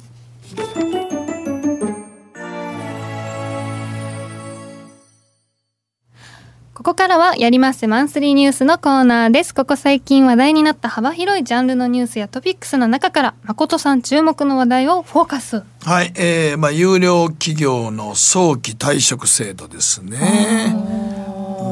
ちょっとこの記事読んでた時にへーっと、まあもともとね今普通の一般企業なんかもごじゅうごさいぐらいで役職定年ってあるんですよ。あまりサラリーマンやってない方はあんまりご存じゃないと思いますけど、肩書き役職が取れて、つまり部長クラスで終わって、うんはい、役職はもう終わりますよと。でだから役職手当がついたのがなくなって割と賃金下がるんですよね。平と同じぐらいぐらいの形になっちゃって、うん、でろくじゅうになったら、まあ、再雇用って形でもう一度やるんだけど、もう新入社員並みの給料にものすごい減るんですね。もう減ります減ります。それでもあのこれが皆さんもだから今ちょっと日本企業決算がええとこでええとこやったら有料企業とかでまあちょっとあの電気関係の富士通はちょっとかなり多いんですけども、東芝さんとかも今も早期退職をめっちゃ募集してるんですよ。やっぱりもうあの抱えきれなくなってきてるんですか。あのちょっと日本のね、うんあのまあ、今バブルの時に入った人たちとのこの若者たちとの逆ピラミッドみたいになってるんで、うん、やめないですからね。そうなんですよ。なかなかね、うん、だからそう考えた時に今ちょっと日本儲かってる企業で余力のあるうちにもやろうと、うん、内部留保あるうちに吐き出してやめてもらおうじゃないかと言うんですが、はい、これが非常に今ちょっと僕いびつやなと思うのが、はいまあ、その赤字でリストラするっていうのはあれなんですけど、そうじゃなくて味の素とか今本麒麟で絶好調のキリンビールホールディングキリンホールディングスとかももう早期退職者を結構募ってるんですよ。有料企業がはいもうよんじゅうごさいぐらいからですよ。はいでもまあ早期退職の場合は退職金多めにくれるっていうことですよね。いやくれるんですけど、うん、僕がここで今回取り上げてんのは、はい、あのいやいや、えー、ななじゅっさいまで年金払う気ないんちゃうの国はと。ああ確かに人生ひゃくねんですから皆さんななじゅっさいまであの働きましょうって言うんですけど、それとなんかこう政策と企業のやってることで今一体どうしたいのと。うーんいやこれだからごじゅっさいでまあそれで自分のスキル持ってる人でいい人はいいんですけど、たまに新聞記事とか出たら成功した人の事例だけ上げてるんですよ結構。はいはい早期退職して、はい、僕はこういうふうにあのうまいこと言って別のちょっと給料は減りましたけどまあいいんですよって言うんですけど、ごじゅっさいからごじゅうごさいって子供たちが大学生ぐらいになってるとこ多いので、そう考えたらえ大学へ行く時に給料減るのとか転職とか勧められて退職金で大学行かしたけどじゃあどうすんのとか その後ね、その辺のことがあんまりなんかすげえちゃんと書かれてない記事が多くて、はい、そ追跡調査してないでしょってなんかもう引用に言うと労働の流動性って言い方するんですけど、はいその言葉はでも流動性っていうのは動きってるわけですけど、でもやっぱり人間って年取って働くとこ変えていって給料が劇的に上がるってヘッドハンティング型って日本そんなに効いてないですからね。うーんうーんまあ、あの基本の場合は労働組合強いから、はい、そんな簡単に辞めさせることできないんですよ。できないんですよね。ただ辞めさせるようにちょっともうあのなんていうか圧力をかけていってるというのは今現時点で有料企業でも多分そうなんやろうなと思いますね。そうなんですね、はいうんまあ、人件費っていうのは固定費としてものすごく大きいですからね。そうだから一番、はい、あの人辞めさせるのが簡単にあの転換でき黒字転換しやすいですから、はいうん、バブルぐらいの時には結構たくさん取っちゃって、うん、で彼らは絶対にやめないからそうなんですよ。そこをなんとか早期退職制度で減らして、うんまあ、この逆ピラミッドになった、うんまあ、その会社の、まあ、なんだろう年齢構成っていうのをまあ変えていきたいとか、うん、もうちょっとスリム化しておきたいというのがあるんでしょうかね。そうですね、まあ、だから将来的にまあだからもっとあの簡単な仕事は人工知能でやるでしょと。そうですですよね。 エーアイ がやるに決まってるやんと。そうそうそう、機械化ですからね、うん、はい、そっちの方はいらないんだよと。その方がだいぶその、ね、飲食店なんかは本当にそれで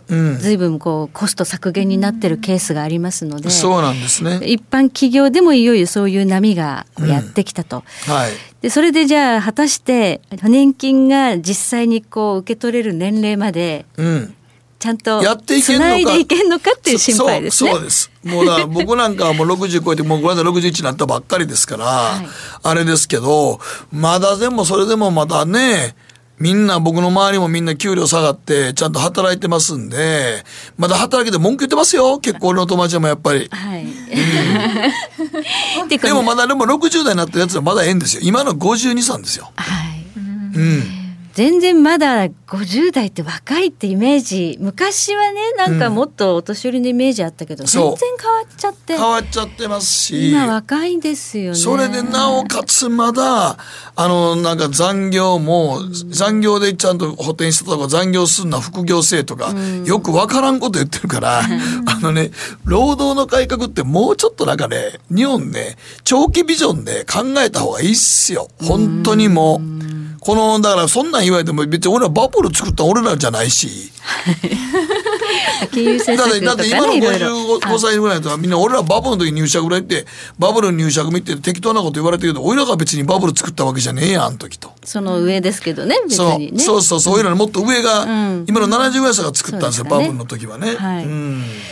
まあ、でもその後遺症というのがねやっぱなかなか抜けなくて、うん、賃金もねあんまの上げられないということで、うんまあ、正社員から、まあ、その正社員じゃないっていう働き方随分変わってきてはいるんですけれども、うん そ, うんうん、それでも正社員として抱えた分がやっぱり重荷に感じてるんでしょうね企業はね。で今金があるうちにやろうってことなんですけどね、うんうん、でも結構日本人長生きですからそうなんですよ。そういつまで自分がこう働ける平均寿命が短いロシアとか違いますからね。ロシアごじゅう代でしたよね。ごじゅう代ですから本当にもう早いんですよ。なんかウォッカ飲んでなんか倒れちゃうみたいで乱暴な言い方ですけどまああの野菜が取れないっていうのが一番大きいんですけどね、うんロシアとかはやっぱりだって寒いとこですから寒いそうですね、うん、ですからまあ我々日本というのはすごくこう豊かなんで、うんまあ、健康寿命もね、うん、割に割とまあまあ僕らそれでどうなるか分からないですけど、うん、まあ言うても健康寿命でななじゅうぐらいまでやって、うん、そこからまたじゅうねんぐらいあってとかでもその一番なんかお金かかる時の住宅ローンも含めて大学生子供のことも含めて、ねあのー、学費もめっちゃかかる時にその早期退職をこう促す社会でほんで人生ななじゅうねんとかななじゅうまでなんか働けとか言ってるんですがなんか俺も聞いてると日本の国のやってる政策と現状がめちゃくちゃなんかこう、うん、ちょっとちぐはぐですかね。ちぐはぐでもうすごい混乱してる社会になってんねんなと今思いますけどもね、うん、はい、まあ、あと企業でずっと組織の中にいた方が自分で何かやろうと思ったってなかなかね、うん、できないですからだからほんまにあの若いうちから僕思いますけど、はい、投資はやっとくべきですね。あ投資いや若いうちからやればやるほど絶対いいわけですから投資はやっとくべきだと思います。そうですね。ここであのね送り人の人に来てもうてますけど、うん、あの若い頃からいろんなことやって考えて自分のスタイル持った人はやっぱ大きいですよね。そうですね、うん、本当ににじゅう代のうちからやっぱりちょっと勉強して、ね、少しずつそっちにお金を回していくとやっぱりリターンありますよね。ねと思いますね、うん、はいということで、はい、有料企業の早期退職制度りなちゃんとかはねあんまり関係ない話題かもしれないですけど、まあ、まあでも労務士取ってよかったなと思いますよ、はいはい、手に職の時代ですかね。やっぱりそうやと思います、はいうんはい、企業が、ね、こうやって早期にやめてくださいという制度を、ね、導入する時代になりました。えらい時代になったなと思います。です、ねはいはい、時計の針はじゅういちじごじゅうさんぷんを回っています。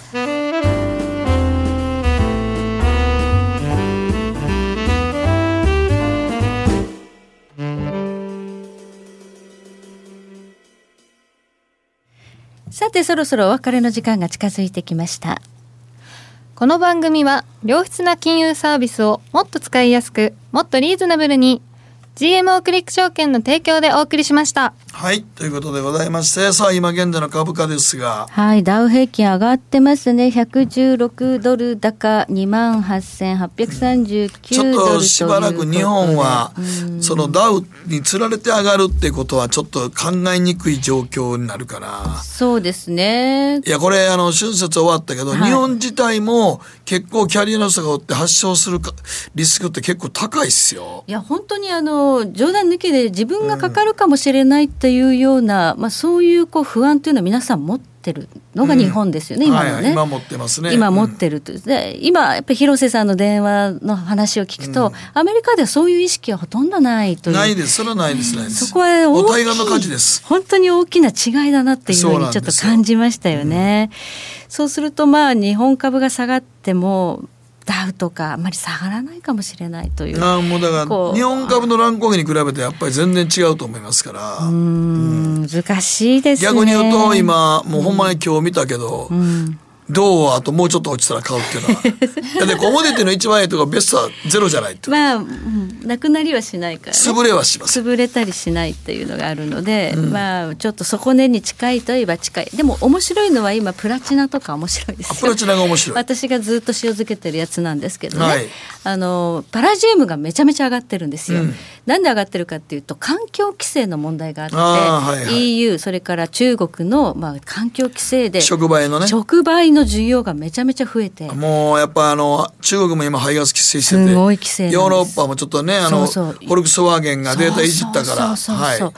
の規制の強化で触媒の需要がなんか増えているということで、うん、パラジウムが暴騰して、うん、それにプラチナが追いかけるようにして上がってきた。あそうかプラチナもいりますからね触媒として、まあ、ディーゼルエンジンなので、うん、どっちかっていうとガソリンエンジンに必要なパラジウムよりは、うんまあ、置いてきぼりだったんですけど、はいはい、あまりにも価格差が広がったので、うん、プラチナも よ, ようやく動き出したっていう感じ。あまだ久しぶりの初動ですかね。はい、はい、ですからこれ私のね塩漬けのプラチナも今年は何か面白いことになるんじゃないか。あともう一つプラチナのね、はい、いい話題というのがにせんにじゅうねんは水素元年って言われてるんですよ、はい、オリンピックちょっと水素とかね、うん、テーマにして世界にアピールしようっていう話があります、うん、水素自動車っていう燃料自動車、うんはい、トヨタが頑張って未来とかねやってます。あれだとプラチナの使用量ものすごい増えるんです。おだから水素自動車が世界の次世代自動車の主流になるとプラチナの需要ってめちゃくちゃ爆発的に増えるっていうふうに言われてるので、はい、これトラックとかバスとかそういう商業車は水素の燃料電池車になっていく可能性がすごくこう今、うん、高いですね。高いということで、うん、一般車はちょっと難しいでしょうけどちょっとコストの問題もあるんでね、うん、あとはまあステーションをね拠点の水素入れなあかんから、はい、それをガソリンスタンドみたいには難しいのでやっぱりあと、あとはあの世界のメジャーがそれをあんまり許さないってことですね。そうなんでしょうかねまあその辺もねだから日本独自の技術としてどこまでね浸透させることができるかって、ちょっとまあ静岡の方でトヨタがそういう街作りますけどもね。あそうなんですね。街ごとやろうって言ってる、はい、いいじゃないですか、うん、そういうテーマが私のプラチナを輝かせる、はい、私のプラチナやったんだどんなタイトル私のプラチナ輝きを取り戻すマイフェイバリットプラチナそう、はい、ということになるんですけどねはいということで、えー、時計の針はもうじゅういちじごじゅうはちふんということで延長戦もそろそろお別れの時間となりました、はいまあ、ニューヨークダウは堅調やと広瀬さんおっしゃってましたが本当そうやと思いますね。はい、うん、さあ来週どうなっているでしょう。今夜は エフオーエムシー ですのでね皆さん夜更かししないように朝早起きしてください。 あ, あんたが一番夜更かしするんじゃないさんじですから、ね、さんじよじさんじさんじだねさんじぐらいでしょ。そうですそうです一番夜更かししますよね、はいそれでは皆さん、はい、最後までご視聴ありがとうございました。はい、また来週、寝る方は寝てください。また来週お会いしましょう。おやすみなさい。おやすみなさい。